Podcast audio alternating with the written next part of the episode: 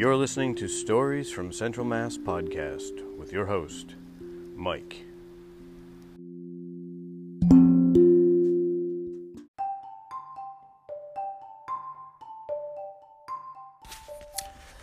When I was in grammar school, before my mother became a nurse, she was a teacher's aide in the Worcester Public Schools. And this is when my parents were together, of course.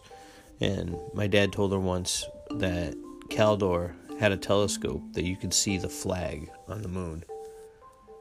And of course, he thought she didn't believe him, but she ended up telling the teacher she worked with, and that teacher told the principal, and the principal was asking my mom if my father could give him information on where he could purchase this so the kids at school could see the flag on the moon. Yeah. True story. Most public schools, Columbus Park, mid 80s. Good times.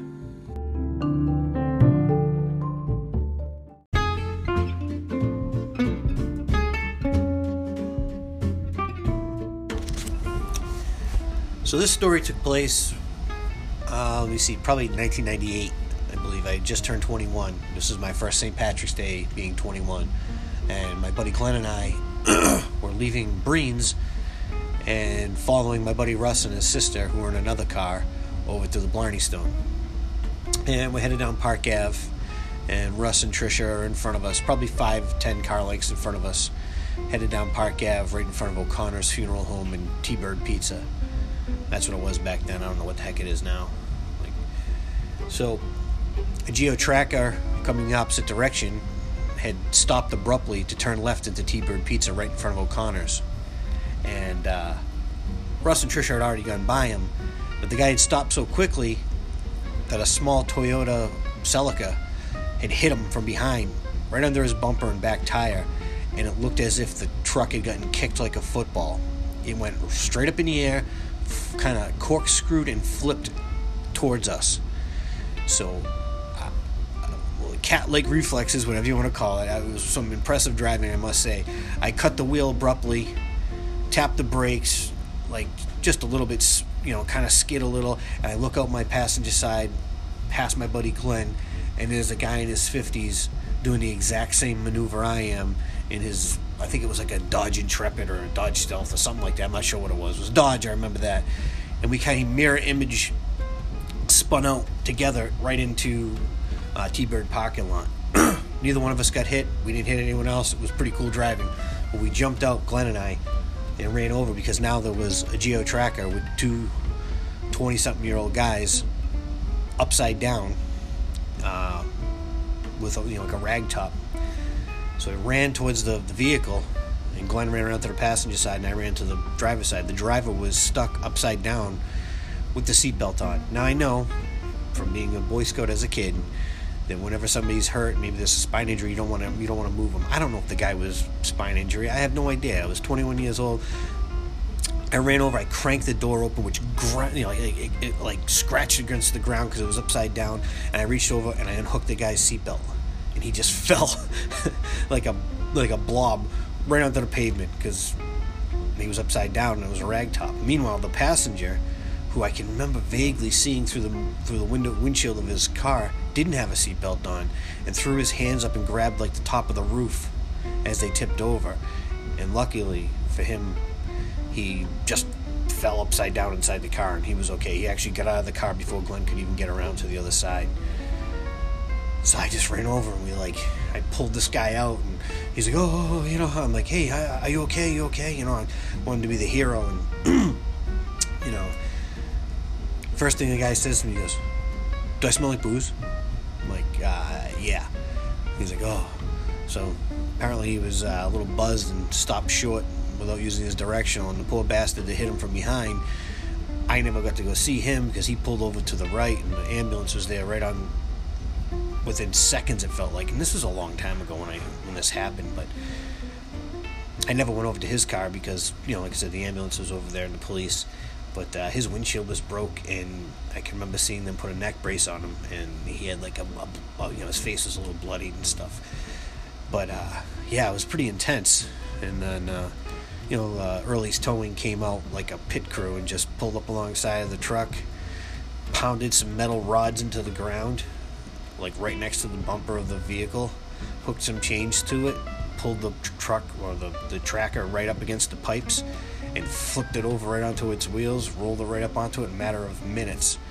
They swept up the glass, the ambulance took the guys away, the police took some uh, information from the two guys, and uh, I wasn't sticking around to talk to police or anything like that. I just watched from afar, and Glenn and I drove away, met up with Russ and Trish, and told the story. But yeah, it was pretty crazy to pull a guy out of a car like that. You know, I've had I've had quite a few stupid car accidents myself as a kid. I mean, I've told the story about letting Katie drive my truck, and we crashed into Mr. Nguyen's van and put it up on his front lawn. You know, I was like 17 years old and I was driving my mom's Cimarron, which is like basically a Cavalier with uh, ground effects and leather interior. So it's officially now a Cadillac. And I ran a yellow light and I hit a minivan and oh, that poor lady smacked her head on the windshield. I uh, one time I had an '82 Toyota Celica. It was a rust bucket my aunt had given me, but it ran and it was a stick shift and it was like a little race car. I loved it, but it was such a rot box. I had I, I was on my I was late for the one semester I went to college at Quincy, and I had to get there and it was all icy and the windshields were covered in ice, and so wasn't the back windshield. And I had no patience to scrape it, so I scraped this little tiny peephole of ice, and I tried to drive down the street. I got down to the intersection at the bottom of my hill. I'm like, I can't see a thing and I realize I have to pull over to scrape my windshield. So I back up and I feel my car like crush up onto a snowbank and I'm like, oh crap, I, am stuck. I get out. No, I didn't crush a snowbank and I backed into a poor lady in her Jeep Cherokee driving her kids to school and completely, because my tr- car was a rot box, crushed my trunk of my car like flat. I mean, it, it made the car look like it was a fastback compared to a notchback like it was. and I looked at her and I'm like, oh my God. And the lady came out. She's like, what the hell is wrong with you? And she's yelling at me. And I'm not proud of this as an adult now, more of an adult now. The lady's like, what's wrong with you? And I started to explain myself and she started yelling at me. And I was like, hey, lady, don't yell at me. You know, she had every right in the world to yell at me. I'm a moron. I backed into her car out of the clear blue. I, I, basically, I can only imagine what she saw. She pulled up behind this car that was covered in ice. It stops, then just backs into her. I, I Jay and I were in a, his wagon when we were younger, and some metalhead in a little tiny, I don't know, it was a escort or what, just T-boned us, blew the windshield, I'm uh, not the windshield, the passenger side uh, glass out of the out of the car on the side. It was like the back door. Spun the car around, and he's like, "Oh, my friend works at a garage. We'll get it fixed." Gave us some bogus number, and we let the guy go that was a bad move. You know, there was a bunch of bunch of things I'm I'm really surprised that, and I'm really blessed that I, I didn't get hurt. You know, uh, it's it's just really really is amazing. I mean, as as I got older, now I I don't speed. I got some stupid speeding tickets as a kid. I don't speed anymore. My wife laughs at me. She says I drive like an old lady, but uh, it's just not worth it. I gotta be, I gotta play it safe for now. I have kids of my own. I wear my seatbelt all the time every day for the last 20 years. I wear my seatbelt. So I got that going for me at least. But uh, I can't really think of too many other ones right now. If they come to me, I'll I'll add them. You know, because uh, oh wait, that that Cimarron I was telling you about. There used to be this road, Jerome Ave and uh, it used to be an intersection over in Auburn that went like a road that cut across, and it was a very steep hill. And my buddy Pat and I hit that road, that cross section road. I used to tell him about it, how I'd hit it, and you get a little, you know, suspension lift of your car, almost feel like you're doing a jump. And I was bragging about it, so I hit the thing at like 35, could have been 40 miles an hour, and the truck car went airborne. this little Cadillac Cimarron. I apologize. I keep clearing my throat. I, am not feeling that good. But we went airborne. And I can just remember seeing the, the lights from the headlights of my car going up, up, up the side of this building and up into the trees. And I remember feeling the, the, the rev of the car accelerate because now the wheels weren't on the ground anymore and we flew and just smacked down. And as I said earlier, this car had ground effects. About a month later, my father's like, Hey, using the car? What'd you hit? I'm like, I didn't hit anything. What are you talking about? He's like, Ah, the ground effects. The fog lights are all busted underneath the car. What'd you hit? You hit a parking curb or something? I denied it, and I didn't even know until like months later. I'm like, Oh man, that was probably when Pat and me jumped the, jumped the caddy you know after that I'd, I'd, attempt to do it again and I, I, didn't have the balls to to punch it going there you know but anyway those are just some stories of, of driving i guess these are some things I, I think of now and again not the greatest stories but like i said i need to get in touch with some people and uh, bounce some of these ideas off them they're a little better when somebody else can question me or you know make sure i'm not bullshitting when i'm telling these stories so uh, well, hey, uh, also listen to uh, Weird AF News, the angry Florida guy. He's pretty funny. Kind of sounds like me. Maybe it is me. Who knows?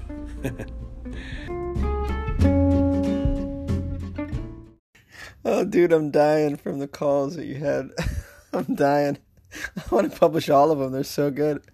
I'm going to publish three of them for sure, dude. For sure. Oh, you went off the rails with angry rants at the end of each one too. So good. So good, bro.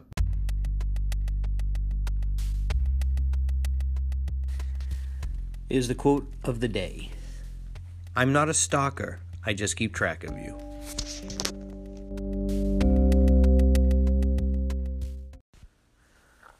Am I perpetrating if I'm wearing Nike socks and New Balance sneakers? I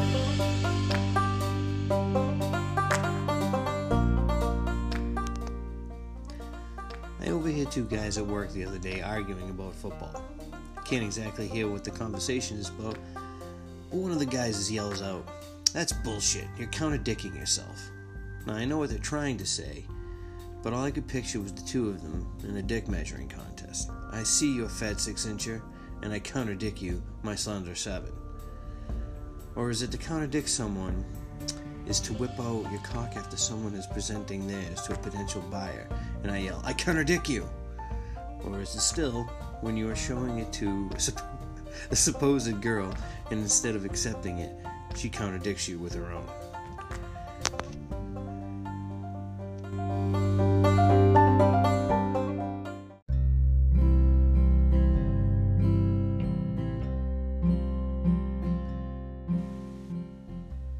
my buddy gives me a call. Um, this takes place back in 2006, 2007. Uh, he gives me a ring. He says, uh, "Hey, I'm having a party. You know, come on out." Uh, I live in Central Massachusetts. He lives in Dorchester, Mass. So I live about 40 miles west of him. You can figure out where that is pretty easy. Um, so he says, "Hey, you know, my my roommates went home for the weekend and they saw their younger sister getting ready for prom." and they got all nostalgic and everything. And we're gonna have a prom theme party at the house. You should come out. I'm like, all right, cool. Um, so I hop in my car and I'm heading out there. I got a tuxedo. I mean, I had been in like a half dozen weddings and such, and I stole a piece from every tuxedo I'd ever had and never returned it. So I had a makeshift suit. I could I can get by. So I'm rolling out there, and I'm not exactly a responsible person. I at this age, I was like 26, 26 27 years old. I had a bunch of CDs on my front seat and a styrofoam container with like leftover food and my tuxedo hanging. And I'm so thrilled to be going out there. I'm finally doing something, you know, and uh, you know, listen to the music and everything. And I get out to like the Mass Pike extension, which is basically just another excuse to have another toll at the end of the Mass Pike to get you into Boston. So I get on the Mass Pike extension and I'm heading into Boston. I bang a left, like, I don't know, just after Fenway Park going towards Dorchester. And somewhere between there and the off ramp to get to where he was going, I think it was like exit 18. I don't know why I remember that or if it's even true, but whatever. I, a guy cuts me off. And I mean, he cuts me off bad. He comes whipping from the right hand side and just drives right in front of me and I have to jack on my brakes, and my food and my CDs and my tuxedo go flying, and I instantly lose my mind. And I'm like, holy shit, this just happened. I can't believe this just happened. I mean, there's like food on the floor, the CDs everywhere, the tuxedos on the dashboard, and I, I can't tell if the, the legs are getting stuck in the, the barbecue sauce. I, I'm just pissed. So I do something I've never done before, and I just I just punch it, and I start chasing after the car. And part of me is saying like, "What the fuck are you doing, man? Well, you're not gonna chase this guy." And the other part of me is like, "I gotta fucking see what this guy looks like, man. I just gotta see what this guy looks like." And I can hear my father saying in my head, "Mike, what are you doing? What are you doing?" And I'm saying to myself, "I just gotta see him. I just gotta see him." And, and so I, I'm chasing him, and sure enough, we're coming to the off ramp and there's traffic. And you know, you can go to the left and keep going straight, but this guy's obviously to get off the same exit I do. So I just, I, I now start cutting people off. And I, I get right up alongside of him and I stop in an open lane right next to him. I look over at him and I'm, I'm fuming, I'm pissed. But part of me is really, really scared and excited, and I don't know what to do. And I accidentally tap my window to like roll it down a little bit, but it automatically starts going all the way down. And as it's going down, I'm making a gesture to him, like, roll your window down. And he's looking at me like, yeah, yeah, I'll roll my fucking window down. I'll roll my window down. And then he rolls his window down like part way, and now there's like, you know, it's we're almost like face to face, and you know, he's got like red hair and a goatee, and he's bigger than I am, and I'm like, shit, you know. But but before I could think or do anything, I just yelled out, "Suck a bag of dicks!" And then I paused and I looked at him, and he looked at me, and he's like, huh? And then I drove off. And just like that, I uncomfortably started hysterically laughing. I didn't know what to do. I, I was speeding. I had just cut off a bunch of people myself. I, I looked down. My, my suit's actually all right. The food actually didn't fall out. The CDs are on the ground, but who cares, you know? So I'm driving and I just start laughing to myself. And I'm like, oh my God, that is the funniest thing I've ever done. And there's nobody here to witness it. And I'm like, wouldn't it be great if that guy could tell that story and I, everyone could find out about it, you know? I, I, I, don't know. I don't know. So I, I, get to Dorchester. I go to the party. I see my buddy. I mean, the party's already hopping when I get there. And he, I start to tell him the story, and he's like, Yeah, yeah, I don't give a shit. Just get ready. There's girls in prom dresses that are like in their late 20s, and the liquor's flowing. Let's go. So I have a good time, you know? Cut to, I don't know, a year or two later. I don't even know how long ago it was after that. I'm at home um, late at night after going out drinking and I come home and the on HBO is like one of the comic reliefs. It's pre-recorded and whatnot, and it's you know it's the one that has like Whoopi Goldberg and Robin Williams and uh, I don't know who else, but um, I turn it on just as they're introducing a comedian, and they're like coming to the stage, Louis C.K. I'm like, oh, cool, man, I like this guy. So he comes out to the stage. I'm standing like drunk right in front of the television, like six, like I don't know, six inches away from it. And he comes out and he's like, So, guy told me to suck a bag of dicks the other day in traffic. And I froze. And I was like, I told the guy to suck a bag of dicks in traffic once. And he goes on to tell the story almost word for word the way I just told it to you. Except the only thing he added was that he said that the guy had a dog in his front seat and then flew into the windshield apparently a tuxedo, CDs, and some leftover food looked like a dog. Or I don't know. Maybe it really wasn't him. Maybe it's all just a weird coincidence. But that story, I, believe it was him. I don't know. I, I looked into it later on and found out he was actually from the Boston area. But I mean, the car was kind of shitty that he was driving. He was already an established comedian. I don't know it's just a story. It's just something that happened to me. There was a weird coincidence that may have just matched up perfectly with somebody else. For all, I don't have any idea where his story took place. This is just a story that happened to me that made me say, hmm. So anyway, that's it.